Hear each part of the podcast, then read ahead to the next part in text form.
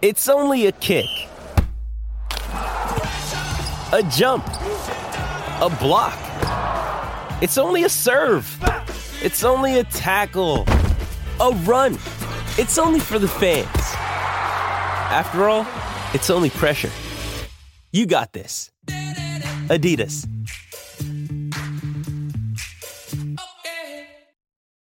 This episode is brought to you by Shopify. Whether you're selling a little or a lot, Shopify helps you do your thing, however you cha-ching. From the launch your online shop stage, all the way to the we just hit a million orders stage. No matter what stage you're in, Shopify's there to help you grow. Sign up for a $1 per month trial period at shopify.com slash special offer, all lowercase.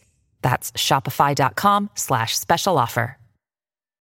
When you need mealtime inspiration, it's worth shopping Kroger, where you'll find over 30,000 mouthwatering choices that excite your inner foodie. And no matter what tasty choice you make, you'll enjoy our everyday low prices, plus extra ways to save, like digital coupons worth over $600 each week. You can also save up to $1 off per gallon at the pump with fuel points. More savings and more inspiring flavors make shopping Kroger worth it every time. Kroger, fresh for everyone. Fuel restrictions apply.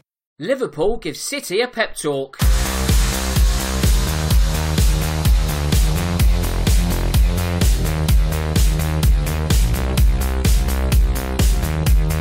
Hello and welcome to episode 15 of this season's Real Football Cast. As always, I'm your host Dan Tracy, and in the next 60 minutes, we'll be dissecting all the hot topics in football.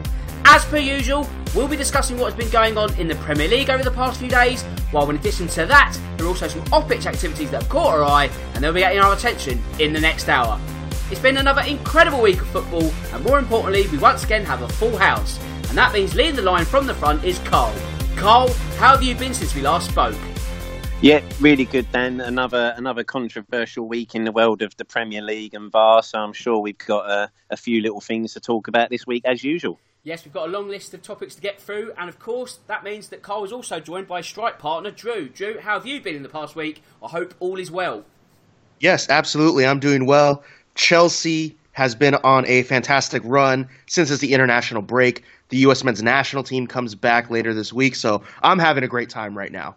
Good lad. Right, before we talk all things Premier League and more, I best do some social media bits first, otherwise we'll be talking to the Abyss once more. So first, if you want to get in touch with me, you can. That's on Twitter at Stan Tracy 1983, and also the podcast has its own account, and that is at Real Football Pod. So if you want to become a shareholder, all you need to do is follow and join this very elite members club.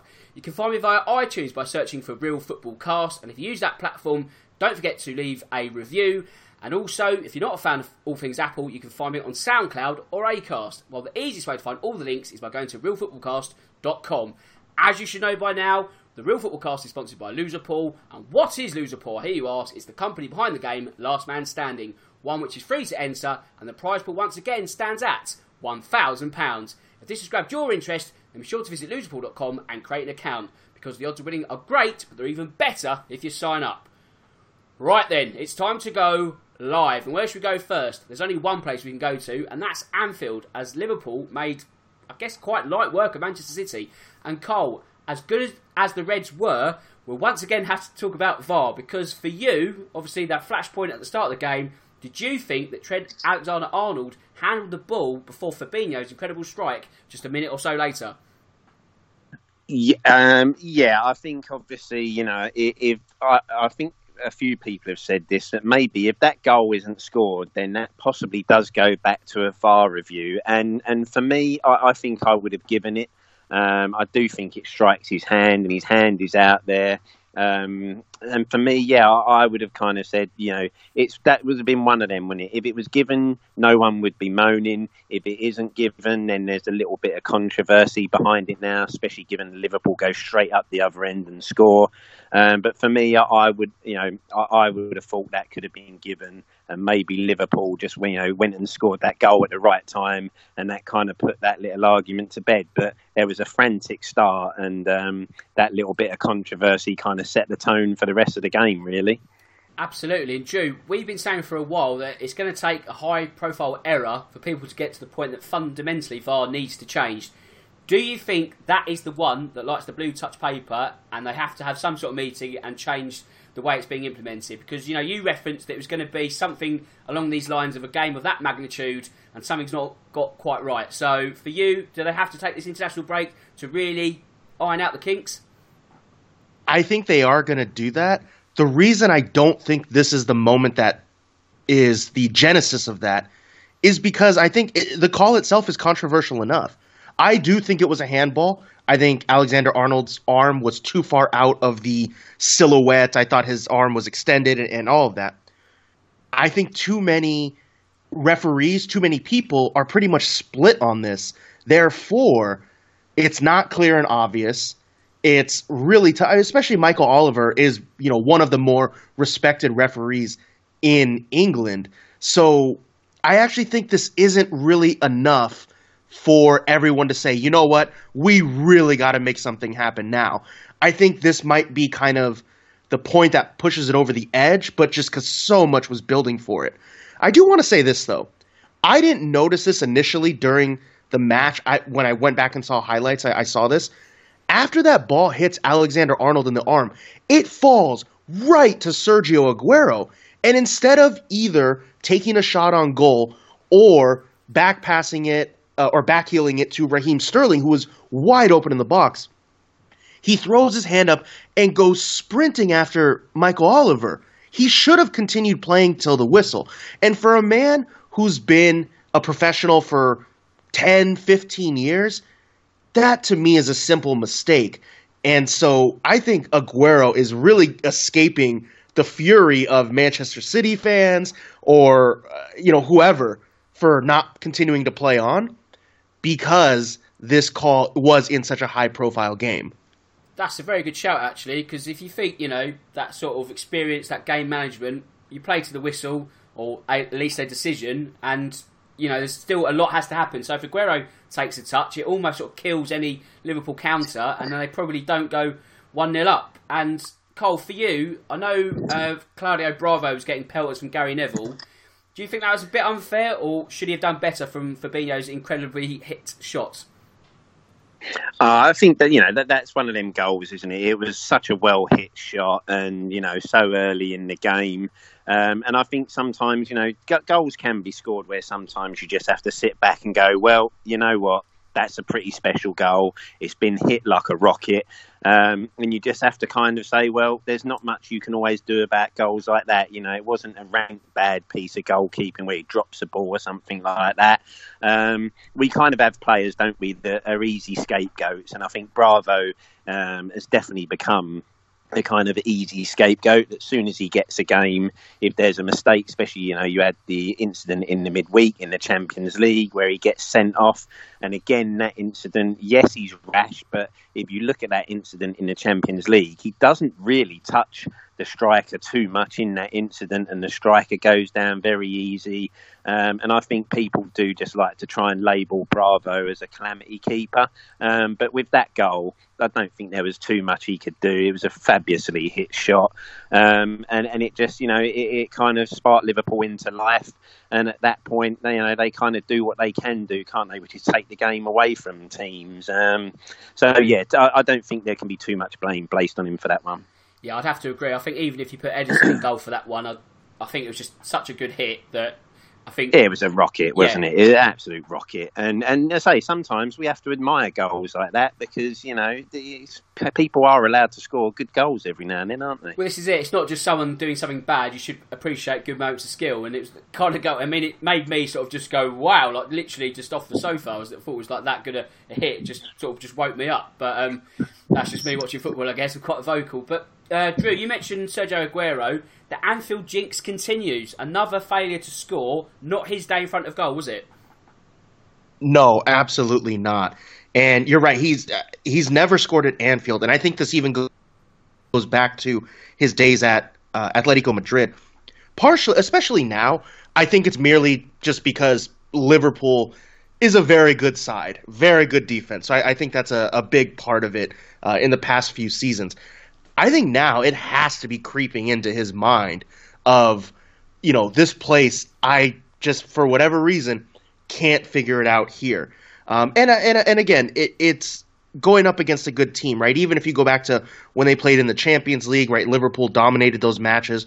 Plus, I think now Klopp has shown that he's able to outfox Pep time and time again. So I think kind of all of these things are combining to really make it just a miserable place for Sergio Aguero to go to every year. Of course, Karl, it would be unfair just to talk about VAR and not give the credit to Liverpool because they really did manage to expose City's back four. Now, on the basis of that, is the decision not to replace Vincent Kompany one that is really coming back to haunt the club? Yeah, strange one, isn't it? Um, obviously, you know, City were unfortunate with the injuries, weren't they? You know, Laporte picking up that injury that he did so early in the season kind of knocked them um, because it would have been nice to see that game played with, you know, each team having their best 11 on, on the pitch. Um, but as you say, you know, a club like City, when you've got the kind of riches they have, um, it's strange that they've let them fall into a position where you know one injury to a centre half can kind of knock them. Um, I think Poch, um, Poch, Pep probably thought he had um, some good covering options, but as we've seen, you know, if, if you're not a natural centre half, then it's not an easy position sometimes to pick up. And you know, this could be that injury could be one that really does um, knock City's title defence because you know, right now, uh, obviously it is too early to say that's a title decider, let's face it, if you're looking at the way Liverpool are playing and the way City are playing, I think I see City dropping more points throughout the season than what Liverpool will. And that kind of that gap that there is now, I'm not so sure. I think City can claw that back this time, um, and I don't think Liverpool will let it go. Um, so for me, you know, I kind of, you know, I think Jose said it in the panel as well that day that if Liverpool win this game, I think that's it. I think it's title done because I just don't see City being able to claw it back. And I also see with those defensive frailties, City slipping up again at some point. And on the topic of centre backs, Drew, does Pep now enter the market in January? You know, with the gap being what it is. Yes, yes. You don't even have to finish your question. Well, yes, absolutely. I'll, I'll throw a name into the ring then because um, January moves, you can't really get the sort of top caliber player that you want because obviously teams don't really want to sell mid season. That said, Aymeric Laporte did move in January, and so did Virgil van Dijk. So I'm going to throw a name into the ring. Could City go for Toby Alderweireld in the new year? You know, that's an interesting question. The the thing, it, this is going to be the problem for Manchester City is everyone knows about their defensive issues and knows that they're desperate, especially trying to go after the Champions League, I think, is probably a bigger priority than the Premier League for them at this point. And because they are so desperate and because everyone knows it, and like you referenced, no one really likes to sell in January. I think these teams, and take Spurs with Alderweireld, can be absolutely ruthless and really hold them for ransom. And I think whether it's Alderweireld or any other center back that they try and look at, City will have to pay up to the high heavens to get anyone they want. And I think that's going to be the the question is are they really going to shell out 50, 70, 80 million on a center back, someone who is maybe out of contract or someone who's uh you know, not exactly in in a coach's good graces because they really need someone to cover for the next, you know, few weeks or few months before they can really get to the summer. I think that's going to be the biggest problem for them is do they really want to overspend for someone? I think they're going to ultimately do it because they have to, right? Clearly, filling in with center backs isn't working, or I'm sorry, with uh, defensive midfielders. The center backs they do have Stones, Otamendi, absolutely untrustworthy. Laporte was really the only guy, and when he comes back, is he going to be the same as he was at the beginning of the year? You know that that's really unknown at this point coming off of injury. And so all of these things make it really, really tough for City. I think they will spend the money on maybe Alderweireld, maybe someone else. They're gonna have to pay way significantly overpay because of this dire situation. So, Karl, from a Tottenham point of view, I'm you know I'm literally starting a transfer rumor here. Obviously, this is quite theoretical, but how much credence would you give this? Could you see it happening with Toby sort of being on the naughty step and almost, you know, the acceptance is that he's not going to be at Tottenham next season. are we at the point now where if City did come in with quite a, an eye-watering bid, would it be too good to turn down? Yeah, I think it's a plausible one, isn't it? Because you know, obviously, as we say, we've got the situation where we know Toby's not signing, and you know, we keep hearing the word rebuild at Spurs, so you kind of know those players are all going to be off, um, and the disharmony that there seems to be at the club now, it would make the right time if you're sitting and you're sitting there thinking, well, hold on a minute, we need a short-term gap, possibly till the end of the season, um, where we, you know, can just get to that end of the season, look at our options again, and actually. I know sure they'd have to. They wouldn't necessarily, in their terms, have to break the bank necessarily for him, would they? You know, I think right now Spurs, if, if City went with 25 mil, Spurs would probably take the money, knowing that they now want to get this player off their books and start the rebuild as such. And you know, 25 mil for a player like Alderweireld, who's still got a lot left in him and is still a decent defender, um, it, it, that could be a really good move. And, you know, his experience, knows the league, can come straight in, no settling down period. Um, I think you've probably, you might have opened a can of worms there, Dan. Well, uh, like I say, I just think it seems quite logical. Obviously, I don't want to lose Toby Alderweireld, but we are in the acceptance that I think I'd be very, very surprised if he's still in Tottenham colours 12 months from now. And I think with the City in the situation they're in, this is could you know this could be two and two being added together and getting five, but it seems a lot closer to four at the moment. So if you hear it and it happens, remember you heard it here first. All right, so I'm just 10 percent, yeah, Dan, ten yes, percent exactly. of the fee, yeah. You heard that, right? So Drew, what did you make of Pep's comments after the game? Because you got the feeling they were sort of sour grapes. He was referencing the fact that City are back-to-back champions and all this sort of quite strange narrative. Ultimately, had his attempts at mind games in the week pretty much backfired. I wouldn't say it backfired. I just think it didn't work.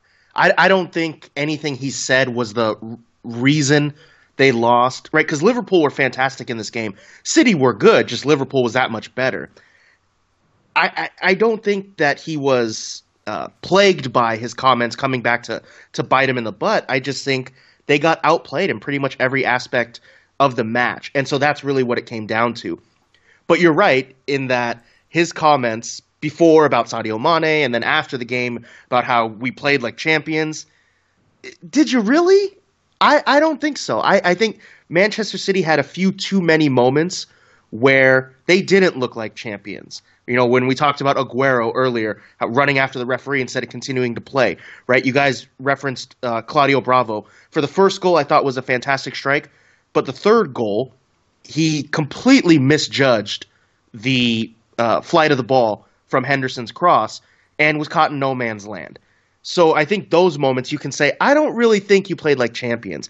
And it was a bit of sour grapes, especially going up to Michael Oliver and the sarcastic handshake. I've never seen someone so vigorously shake someone's hand. You could tell that he was very angry, very upset, and with the referees, right? You saw his actions uh, on on the touchline, screaming. That's twice now.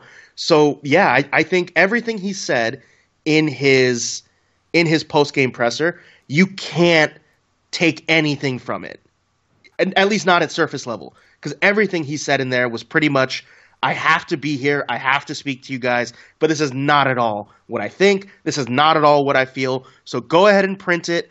But this is not the truth whatsoever. Yeah, there was a definite smokescreen around those comments, wasn't there? But it's to, uh, talking of smoke and fire and all this, Karl, one of the flashpoints in the game was Raheem Sterling and Joe Gomez squaring off. And it sounds like it spilled over to England duty. So much so that it seems that, well, reports say that Sterling then grabbed Gomez round the throat the following day, and as a consequence, has now been made unavailable for England's next match. So, has Gareth Southgate gone about this the right way in declaring this sort of public dropping of Sterling? Yeah, this is a real hard one, isn't it? Because, you know, I think, you know, this is one of them times where, you know, supporters sometimes chop and change their view, you know. If if we're hearing that then and obviously we don't know what if this is the truth or not, but if we're hearing what's happened is that they've all turned up at the England canteen in the morning and Gomez has gone to say hello to Sterling and Sterling has just snapped for some reason and grabbed him, then I don't really think Southgate's left with much um, option really, because no matter who you are as a player, and you know you're standing within a squad, um, you can't have that sort of reaction and players feeling that they can do that to one another um, a day after a game. So you know, I, am not really sure.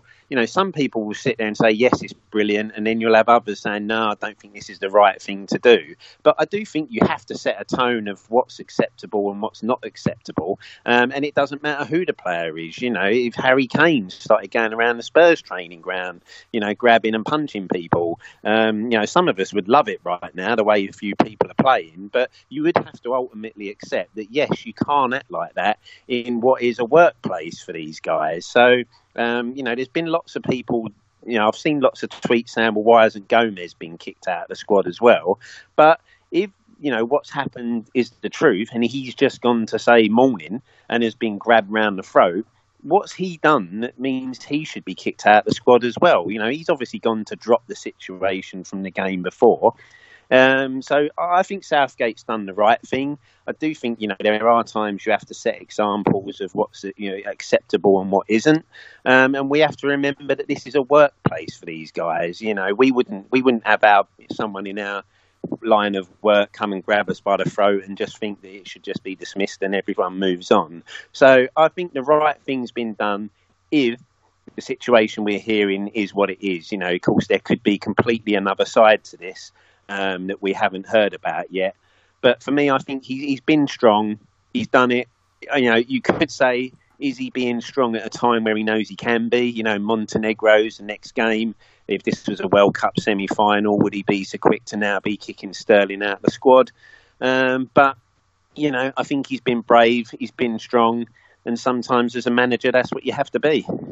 I guess one theory here, Drew, is that Southgate is not going to be willing to allow cliques or inter-club rivalry to damage any squad harmony within the England camp.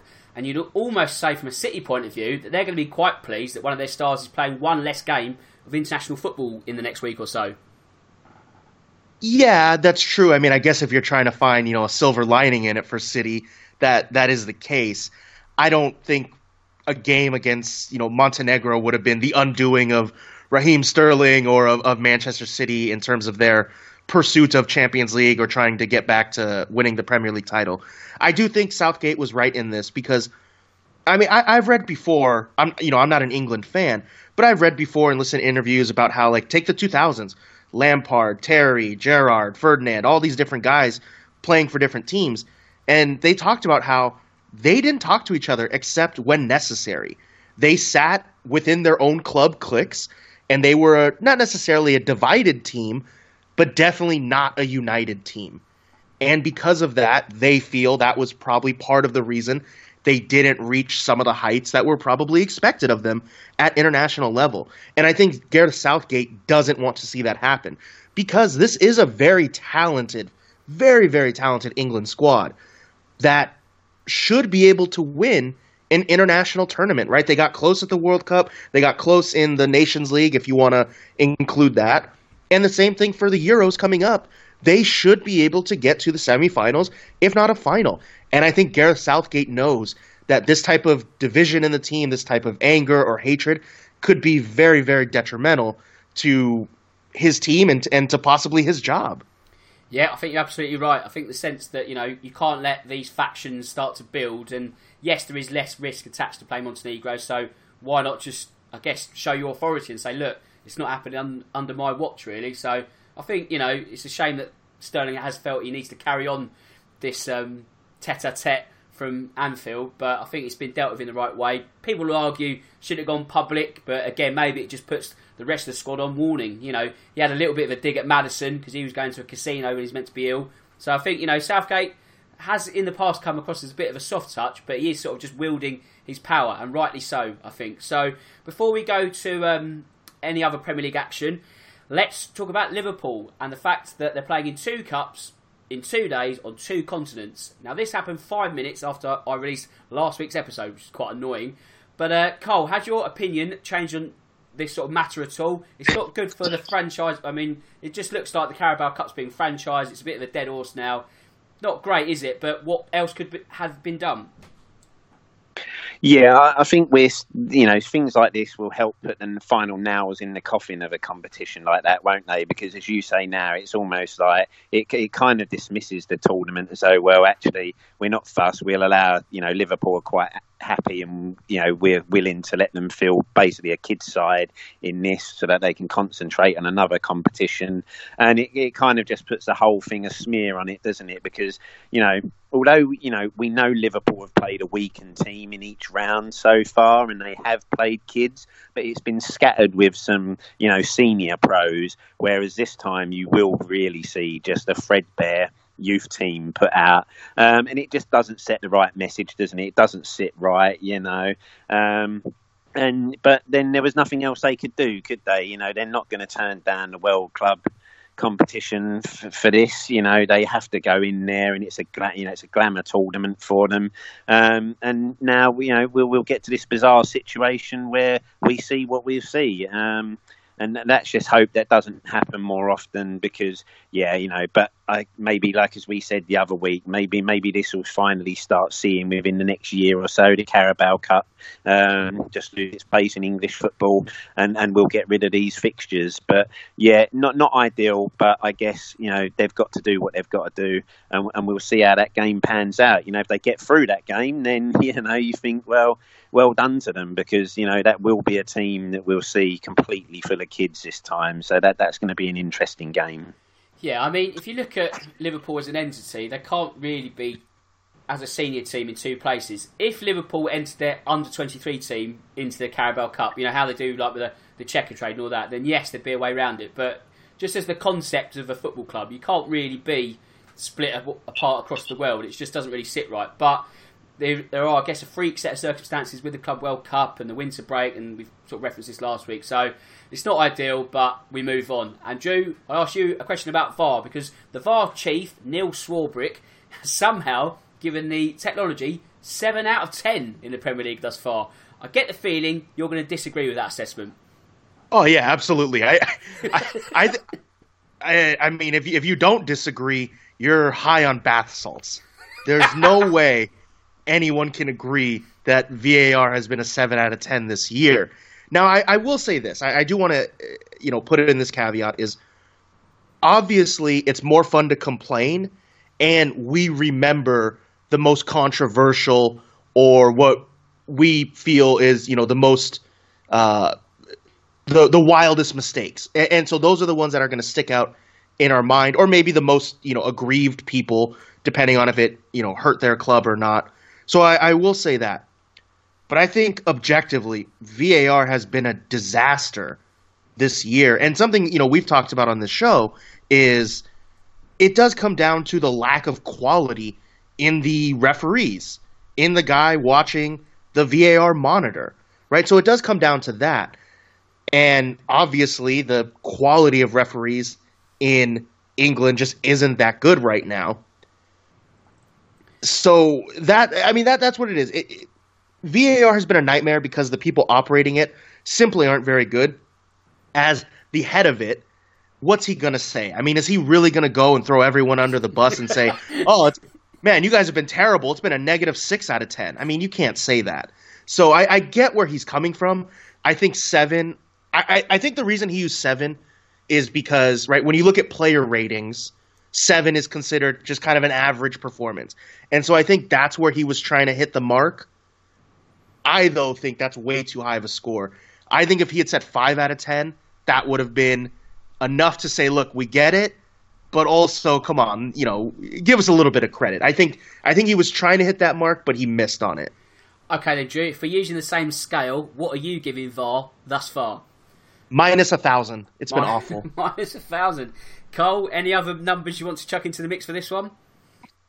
Yeah, I mean, you know, you can't go far wrong from what Drew said there, is it? I mean, it, it needs ma- it needs major work, and you know, each week we're now starting to see more and more bizarre decisions. You know, I'm sure we'll come to it, but you know, when when you're having to spend four minutes just to work out if a toe is over a line, then something's gone massively wrong in the system. Yeah, I'll get to that now actually because I don't really want to talk about Tottenham actually playing because it was dog dirt. But um, Drew, I was at the game on Saturday, Tottenham Sheffield United. Some say unfortunately, but Karl's right. Four minutes to get a decision, and it wasn't even a goal for Sheffield United. You know, like you say, VAR, the concept, even that's you know not great, but fundamentally we like the concept of VAR because it's meant to be ruling out or correcting errors and all this nonsense. However, implementation rubbish. How on earth can it take four minutes to decide whether a toe is offside or not? Believe me, I wish I had the answer. And I, I one thing, you know, people always say clear and obvious. You know, for offside, clear and obvious is not the standard because you're on or you're off. I, I, I do think it's so ridiculous though that, I mean, essentially, if I believe it was Lundstram who who was flagged for offside after a several minute delay. I mean, essentially, if he wore boots half a size smaller, he's onside. yeah, he is. which to me, which to me is so ridiculous because is he has he really gained an advantage at that point? Because and I know this is spirit of the law versus uh, you know the the written word of the law. I get it. To me, offside is having an unfair advantage, being beyond the last defender. So if he wears a size ten boot now and he goes to nine and a half, is wearing a ten really an advantage? No, I don't think so and and and I think that's where people are, are really starting to hate this is because it's it's so absurd to what is really considered offside now because there isn't an advantage on that. He didn't gain anything because of that. And so I think that's why people are so frustrated with the decisions being made and then of course like you said they're all I mean that that's the tipping point and they're already frustrated on waiting for three, four minutes, whatever it happens to be, for offside or for this call or for that call. And it's just getting way out of hand. It's just inconsistent from week to week. And I, I think so many people had high hopes for it. And it's just the, the expectations were much higher than they probably should have been.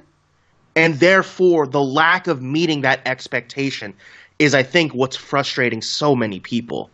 And Drew, I'll stay with you because I don't think you would have seen this, but on our UK match of the day, one of the pundits suggested that VAR almost has a, a kind of shot clock or a decision clock where it's got to be made within 60 seconds. Now, do you think that's a good idea, or would that then perhaps rush decisions because you've got to give an answer within that time frame? How do you think that could play out? Yeah, definitely more the latter because, well, for, well, first give them all the time they want now and they can't get it done. Yep, true. And and and now you're going to put the pressure on them of 60 seconds, 40 seconds, 20 seconds countdown. I mean, what are you going to put a little buzzer in their ear saying five, four, three, two, one? I mean, that's, I, I think that's going to make it even worse. I get where he's coming from. I completely understand the speeding up the process. And if you are a top level referee, you should be able to handle the pressure. So I get where he's coming from. I just think that's actually going to backfire and cause even more harm and consternation. Yeah, I think you're right on balance. Actually, it would be quite interesting, but I think, like I say, refs would just then be panicking, and you think, well, actually, now you just made the wrong decision. Pandora's box would probably be opened after that. Right, that's all the VAR chat for this week. On the other side of the break, we'll talk some football, so don't go anywhere. Your accumulator letting you down again. You've cashed out early, and you just can't win. Prehistoric football coupons? Nah. Have a think about it. Why not play a new way? At Loserpool, pick a loser and win a thousand pounds in a last man standing tournament. Be a loser and win at Loserpool. Enter for free now. Visit loserpool.com. Okay, everyone, welcome back. We've got quite a few games to get through because VAR's eating up a chunk of time, so let's get rolling. And first up is Leicester, because obviously with Leicester and Chelsea both winning, Man City are now fourth in the table. And Karl, it just seems like there's no stopping Jamie Vardy at the moment, is there? Yeah, he's a man on form, isn't he? You know, he's been a striker I've admired, you know, since he burst on the scene in the Premier League because he's one of those players that most opposition fans don't like him and hate him, but he's one of those that you want him to be your player because he plays with a kind of nastiness and a, an aggression that actually, if you want to be a top player, you need to have that. Um, you know, his work rate is phenomenal. Um, he doesn't give defenders a minute's rest. And what I felt was really good in that game against Arsenal, Dan, was he worked out where the weak point was in that Arsenal defence. You know, he spent the first, you know, 20 minutes or so going across the back line, seeing who he could work, seeing who he could kind of get the better of. And once he realised that, you know, actually this left side of this centre half pairing is the weak side, he just kind of stayed on them took full advantage. And at the moment, there's not a hotter striker in the Premier League. And you know, there's talk that people, you know, people trying to mention now that Will Southgate try to go back and get him to come out of retirement. But why would you? You know, if you're Jamie Vardy and you're playing the way you are right now, then that little break and not worrying about the international football is clearly having a great effect on him. Um, he's playing in a great side that are giving him plenty of opportunities. Um, and I'm afraid I think a few big clubs have really missed out on Jamie Vardy because he is a really good striker and one that you can just see at the moment carrying on scoring those goals. Oh, yeah, there's no stopping him, is there? I mean, the 2016 version of Jamie Vardy I didn't really like, obviously, because he helped Leicester win the title at Tottenham's expense. However, I've come to sort of appreciate him a bit more now, and you sort of think, like you say, Karl, this is someone who's in the the light, the late years of his career. He's elongating that career. He's not just going downward. He's almost, almost getting better under Brendan Rodgers. So credit to him, and I think he was fantastic again on Saturday. Not just scoring, but also turn provider for James Maddison. And as a consequence, Drew Arsenal lost, and they've now won two out of their last ten. So if it wasn't before, the pressure is really starting to mount on the shoulders of Unai Emery now, isn't it? Yeah, you know, I, I, look, I've I've been saying for a while now he's got to go. He's clearly not the answer. However, I did read uh, over the weekend that apparently the board are backing him and they and they are giving him his full support. Now, obviously, many boards have said that before and then sacked the manager a week or two later. So, you know, uh, take that with a grain of salt. I do think if they truly are behind him and they're going to let him ride out the season, to me, that is a sign that they are just punting on this year and saying, you know what, guys, whatever happens, happens, and next year we start fresh, which I think is a very tough pill to swallow for their fans. I think it's very tough for, for supporters to see a very apathetic board, a board that's sticking with someone who can't figure out his best 11, who can't get the best out of his team, who can't behind the scenes, you know, keep them in check and, and, and manage them and be the leader. And I think it's just it's incredibly hard for fans to see that and have any faith in Emery, in the team, in the club, in the board, or anything. And so I, I think the the board have to take control of this situation and they have to get rid of him and bring in someone because if not, it's just gonna keep spiraling. Things like Arsenal fan TV are gonna, you know, fuel the fire even more. Uh, you know, much to my happiness because I, I, love that channel for the wrong reasons. Um, I, I, I think Arsenal are just in complete disarray internally and externally. To give some credit to Arsenal, Karl, they did at least have more of a game plan on Saturday. However, it was a lack of real ex- execution that proved to be their downfall, isn't it? Yeah, uh, as you say, they they went with a system, didn't they? You know, they tried to play the five at the back to kind of, you know, obviously they were that that scared of Vardy and Maddison and that going forward that you could see there was a mentality of that's just make sure we try not to concede here. Um, but it, it uh, I, have said this so we've said this so many times with Arsenal. You know, you could go back to podcasts being done two years ago probably, and we'd have a similar result, and we'd be saying exactly the similar things about Arsenal that we are now. Um, you know that they are just spineless when it comes to a fight. Um, you know, there, there's no real direction in that there um, as Drew said there, the board let the Wenger situation drag on far longer than it should have done when it was clear that the guy, you know, was never going to take them back to the greatness that they were at one point. and they could be about to fall into that situation again. You know, it seems quite clear that Emery isn't going to be the man that's going to turn it around there for them. Um, so you'd think they might act, but again, you know, if they're just going to sit on their hands and let this play out again, then as a as a supporter, you've already seen this drag on once with a manager that wasn't right, and you're going to see it start happening again. And you can't see any different results than what they're getting now. You know, yes, at home against some smaller sides, they'll be okay. But when push comes to shove and there's a tough game, well, you know Arsenal won't show up and they won't put the effort in and the desire in that they need to to get results in those games. Um, I have to say, in that game as well, there was a dreadful VAR decision that didn't give a penalty, wasn't there? You know, because let's face it, in the first half, the free kick comes in and Gwen Doozy grabs the centre half by the shoulder, um, and that result could have been so much worse for Arsenal. You know, they they come away with only a couple of goals conceded, but if you take a lot of incidents in that game, that could easily have been a four or five nil defeat by the end of it. Um, and maybe that would have been something that definitely would have put a nail in the coffin there for Emery. Um, but they they managed to get away with just two 0 But I don't see things changing for Arsenal. I think they'll have a you know this season will continue like this. You know, one good result, then a couple of bad results. You know, the, the fan base is toxic. It seems toxic in there, um, and something's not right. But you know, you'd think the board would act because if they, if they want to salvage a season, they're they're going to need to. Drew, Leicester, they're now nine points clear of Arsenal in the battle for a top four place.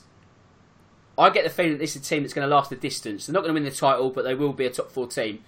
Do you feel that they need an extra name in the, the new year in the transfer window, or do you feel that Brendan Rodgers has got the makeup of the squad spot on? I think they are in the title race, especially if Manchester City are. And with the squad they have, I think they can maintain that. I understand the idea of you know trying to strengthen in January. I don't think it's necessary because when Brendan Rodgers had made has made substitutions, whether that's in the midfield or, or different areas, those guys have come on and done jobs. Whether it's been uh, Praet who's come on, whether it's been uh, Gray, whoever it happens to be, they're able to fill in and do just as well. So I actually think it's not necessary to go get someone in January.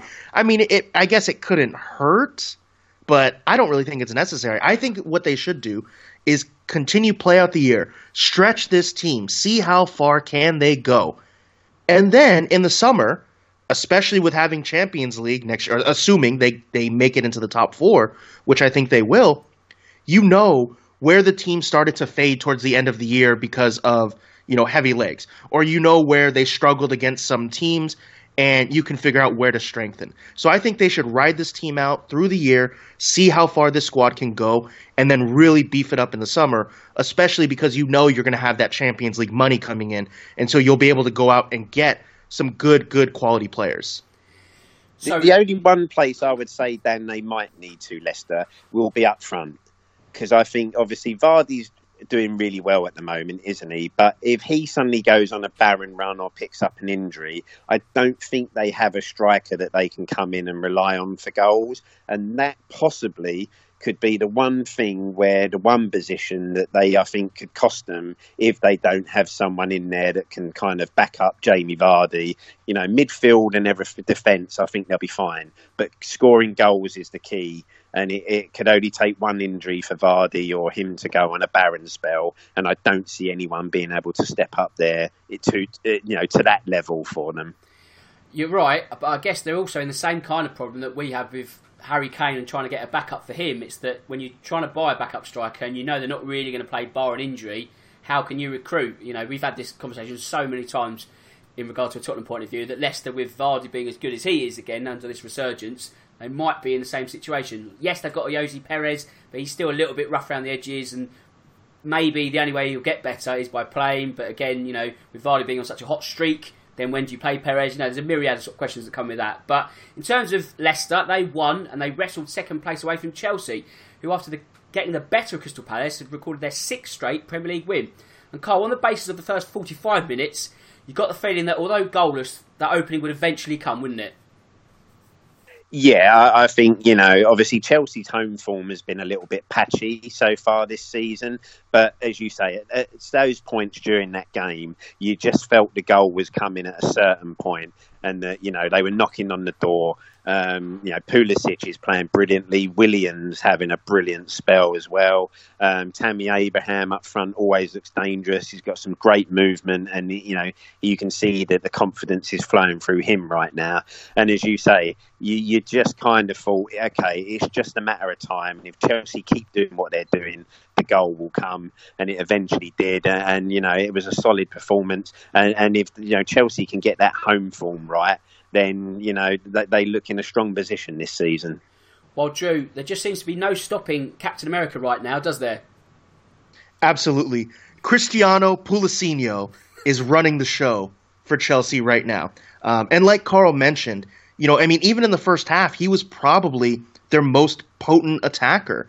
And he's been fantastic.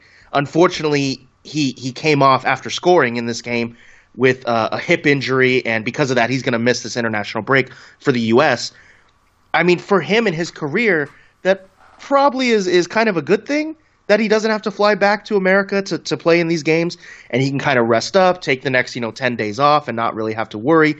And so he's been fantastic. I think he's continuing to prove that he should be in that starting eleven, and he's keeping out what you know. What's what's incredible about how well he's playing is he's keeping out academy products, right? Callum Hudson Odoi last year broke into the 11, into the first team, and was pretty good. He found his spot. And then Christian Pulisic has come in and pretty much wrestled that spot away from him. Yes, I know Hudson Odoi was hurt, but he was expected to pretty much come back and, and be a starter. And Pulisic has has taken that job from him. So yeah, he's been flying. The entire Chelsea team right now is doing really well. Especially they have had you know pretty manageable opponents: Newcastle, Palace, Burnley, uh, Watford. So that has helped. But they're in a great run of form right now. And you know, I, I think if you're a Chelsea fan watching this game, you had to be optimistic they were going to win, and you have to be optimistic on the season right now. Staying on the theme of London clubs and always not well at West Ham. So Manuel Pellegrini has now failed to win any of his last six league matches, and although the board have said that time will be given, Karl is going to be fully aware that the rot will have to stop soon. Yeah, you know, uh, West Ham start each season, don't they, thinking that they've kind of made the next step up and they're ready to kind of challenge the top six or so. And each season, you know, they kind of get off to a reasonable start and you think, okay, maybe, you know, maybe there is some truth behind this. But then they just fade away badly, don't they? And again, you know, the same's happening this season. You know, they're losing games they shouldn't really be losing given the kind of players they've brought in. Um, and it's worrying for them right now. You know, I mean, for me, Pellegrini always looks like death anyway, but maybe West Ham might actually be the death of him soon. You know? I've never, you know, he's just like he, he, could just be on the side in a coffin, couldn't he? And you wouldn't think too much of it. Um, I, I, think they'll make a change pretty quickly if this form doesn't improve because West Ham have got ambitions to be something better than they are right now, um, and I and I don't think Pellegrini is going to get too much longer because they actually look woeful. Um, you know, if they were losing games by the odd goal but playing well, you'd think, okay, you know, it's not, you know, it, it, could just turn at any moment. But they look truly dreadful, um, and and they they don't want to be in this situation. So I don't see him getting too long left the way they're playing. So Drew, Karl mentioned about the kind of money they spent in the summer. You've got uh, Pablo Fornals, forty million, Sebastian Haller, I think forty-five. We've not seen much of those. Haller had a decent sort of start, but it's gone very quiet. Fornals has scored in the League Cup, and that's it. So do questions need to be asked about West Ham's recruitment strategy in the summer? Yeah, absolutely. Because, like you mentioned, the guys that they're spending money on, and, and you know, let's be honest, West Ham doesn't have the finances like Manchester City, like United, or, or any of the, the big six clubs. And so they have to be, you know, they have to do their due diligence. They have to be really, really smart with how they how they spend their money, and it's proving that they didn't really do that and that I, I don't want to say yet they wasted their money, but it hasn't worked out. You know, take Felipe Anderson. Last year he had a pretty good year, but this year he's been pretty much anonymous. And so, yeah, I mean, I think the board has to look at how they're evaluating potential transfer targets, and essentially whatever they were doing before, stop doing that and and uh, change up their their strategy because it's not working right now. I will say with this team, I'm not really worried that they're going to get relegated, and they may have expectations of you know breaking into a Europa League spot, but with this squad, I don't really think that's that's a realistic goal. I mean, I, I think if West Ham with the squad they have, if they do get into a Europa League spot, I think that's a really successful season. I mean, this is just an average club in the Premier League. And so I think their expectations kind of don't really match what they put out on the pitch every week. Of course, there were some all important clashes at the very bottom of the table. And Karl, it's only taken 12 weeks, but Watford have finally bagged themselves a league win. And it's fair to say they got out of the blocks very quickly on Friday night against Norwich. Yeah, this was a tough one, wasn't it? Because you know Norwich, not an easy place to go. You know we've seen teams like City have stumbled there this season, but you know this was a game of two teams in really bad form, um, and Watford just kind of got that early goal and it settled them down. And then from that point on, you know they just managed to keep control of the game. Um, I think it's a worrying result for Norwich, if I'm honest. You know I think we've seen that early sort of buzz and feel good around Norwich kind of slowly disappearing and results are turning against them. And they, they, that result, I think, will just help, you know, setting a little bit of the wrong momentum at the wrong time. Um, and I think if you're as a Norwich fan now, you'd start to worry, really worry that well, actually, you know that early buzz. This this could then become a real long, hard slog, um, and, and they, they will be in a relegation dogfight. Um, and Watford just need to hope that that result can kind of now, you know, be the springboard for some more positive performances. You know, hopefully, I think they've got Deeney coming back soon, which I think is massive for them um, because he's a player who kind of lights the fire for that side. Um, but I think two teams with a long, hard season in front of them. But Watford will just be glad to get a positive result out of that game. And Drew, that's now one point from 21 for Norwich. So can you see Daniel Farke's position under any danger, or do the Norwich board know that this is the job in hand and how difficult it's going to be, and therefore they'll give him the season as a reward for his previous efforts, which obviously were promotion?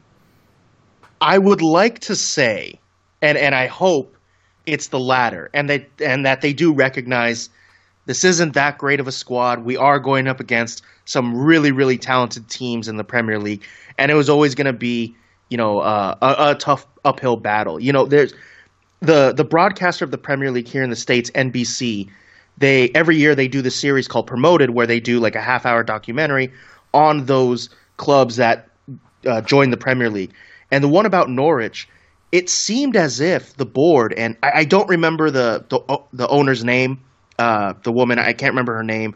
She's kind of like yes, yeah, she's like Martha Stewart in in the UK. Yeah, she seemed pretty level headed. She's she she seemed as if she understood this is a really really tough task, and we like Daniel Farke. Everything he's done has been great. This has been the plan. He's done what we've asked of him, and so it seems as if they want to, you know, ride with him as far as they can. So based on that, I would say it seems like they're not going to fire him. Then again, money is money, and if they're really in danger of missing out on, you know, a hundred million pounds in Premier League money from TV and all that, it's tough to say that they're going to let him take this team back down to the championship. So I would understand if they do fire him. I would like to see them keep him though and let him continue what he started. The big question, Karl, is whether Ralph Hasenhüttl gets to the end of the international break as he oversaw another Southampton defeat, and it's one that sees the Saints slip to second bottom in the table.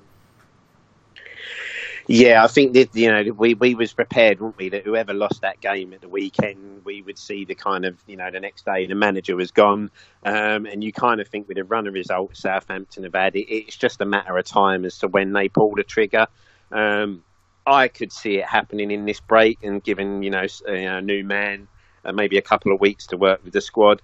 Um, you certainly wouldn't be surprised. And even if it isn't now, I think he's maybe got one or two more games in him at most before they'll make that jump because they are the sort of team that they can't afford to go down. Unlike Norwich, where you know there might be some time given and some understanding that you know it's a difficult job for a club that size. Southampton can't afford to take the risks that they go down, um, and they will make the change. It's just whether they're brave enough to do it now or whether they still give him another game or so.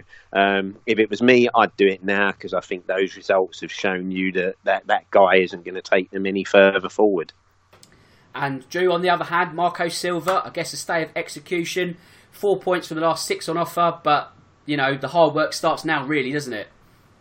Yeah, he boy, he has made a deal with the devil somehow to to still be in a job. I mean, I like you know, I never like to advocate for people losing their job, whether that be in football or not. It is a reality though of the world we live in, and and so that's why I'm just surprised. But you know, credit to him if he has been able to kind of rally the troops and galvanize the team. Good for him. I also think part of it is is Everton's not a bottom three side in the Premier League, right? They are a mid uh, a mid table team, so it makes sense that eventually they were going to start kicking on. I'm just surprised that it has taken this long to do it. Um, I think that early goal from Davies really, really helped spark them, and against a team that is or that has been so bad in Southampton. So I, I think that's good for them. I think after the international break, when they play Norwich, is another big moment because if Norwich is struggling, they got to be able to take advantage of it. And if Silva can do that, then I think he does buy a lot more time. Karl, Manchester United's win over Brighton was impressive, shall we say? Although, do we need to be careful not to get too excited because their season has been stop start. So until they can get real consistency going, we'll just have to put this one down as another routine home win. Yeah, I think United are in that sort of side, aren't they, Dan? A bit like, you know, you know, so mirroring kind of like Spurs this season. You know, they have one result where people kind of go, oh, this could be the turning point. And then, you know, you wouldn't be surprised now if they go and lose the next two and it's all back into crisis again. Um, I think that's just a season they're going to have, you know, the odd good result here and there where you think they might have turned a corner. Then there'll be a couple of slip ups. Um, and I think that will just continue for United. And, you know, unfortunately, that's not good enough for them. But I think that's just the kind of squad and that they've got. You know, I don't think it's good enough to challenge the top four. Um, and they are where they are. And Drew, Newcastle, seven points from nine, two wins in a row. And it just shows with the table being so tight from, say, 5th to 16th, that in itself can just change the complexion of your season completely. So Newcastle, they're not out of the woods by any stretch of the imagination, but this little run of form will create optimism and also buy Steve Bruce a bit of credit with the fans, I guess, won't it? Yeah, absolutely. I think he always had a tough job, especially with how much the fans loved Rafa, you know, over the past few seasons. I, I think he has earned himself a bit of of respect with the fans because he has been able to get results out of this team. Surprisingly, you know, I, I, was one of the people who at the beginning of the year was saying 100% market down in ink, Newcastle are going down. And it is tight. You're right. They're nowhere near out of the woods yet. But I think you have to you have to give him a little bit of praise because they have gotten some good results this season.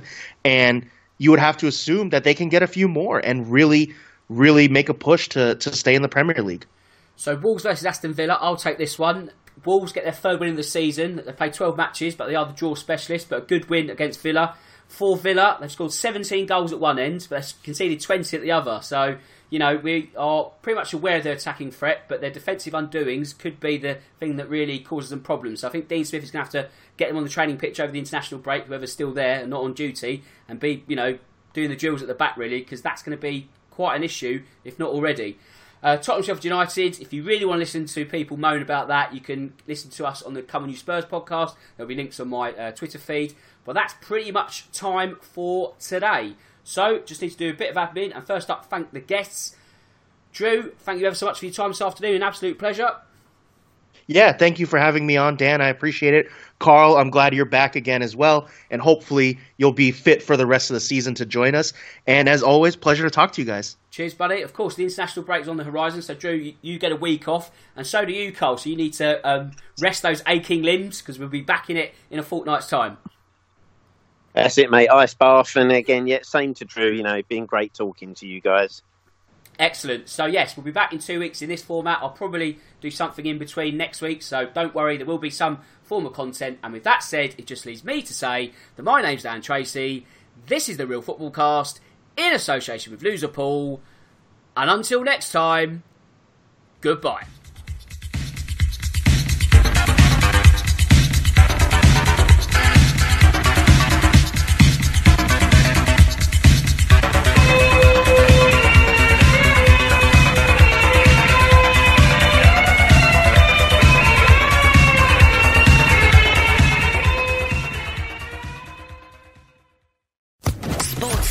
Podcast Network. Hey guys, it is Ryan. I'm not sure if you know this about me, but I'm a bit of a fun fanatic when I can. I like to work, but I like fun too. It's a thing. And now the truth is out there. I can tell you about my favorite place to have fun Chumba Casino. They have hundreds of social casino style games to choose from, with new games released each week. You can play for free anytime, anywhere and each day brings a new chance to collect daily bonuses. So join me in the fun. Sign up now at ChumbaCasino.com. No purchase necessary. Group. Void were prohibited by law. See terms and conditions. 18 plus.